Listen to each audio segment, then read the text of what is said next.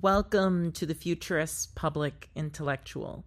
The Transportation Security Administration, or TSA, just released its statistics for 2023, and the numbers are terrifying. TSA found 6,737 firearms in carry on bags, and 93% were loaded. This amounts to an average of 18 guns per day being brought into American airports.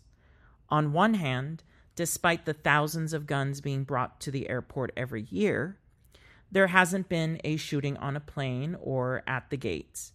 On the other hand, if you're the kind of absent minded person who would bring a loaded gun in your carry on bag, are you the kind of person who should be trusted with a gun in the first place? Considering the statistics were very similar in 2022, this seems to be an ongoing issue. There are numerous anecdotal accounts of TSA missing various weapons and other prohibited items at airport security checkpoints. If TSA cannot be trusted to keep guns out of our airports and off our planes, then we need to consider being stricter about the consequences of bringing firearms to the airport in the first place. Currently, if TSA discovers a firearm at a security checkpoint, the owner faces civil penalties of up to $15,000. Their TSA pre check status will be revoked for at least five years and may be subject to additional screenings in the future. An additional consequence to consider is the suspension of flying privileges for five years, starting from the second offense. The first violation can be forgiven as an innocent oversight.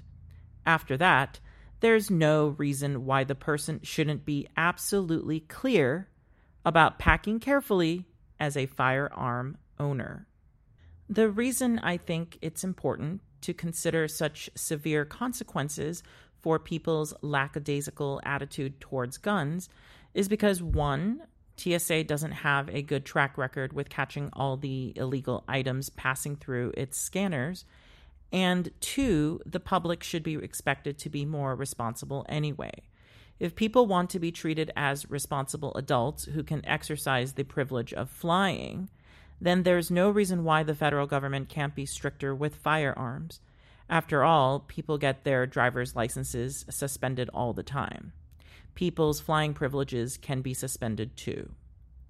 Thank you for listening to the Futurist Public Intellectual.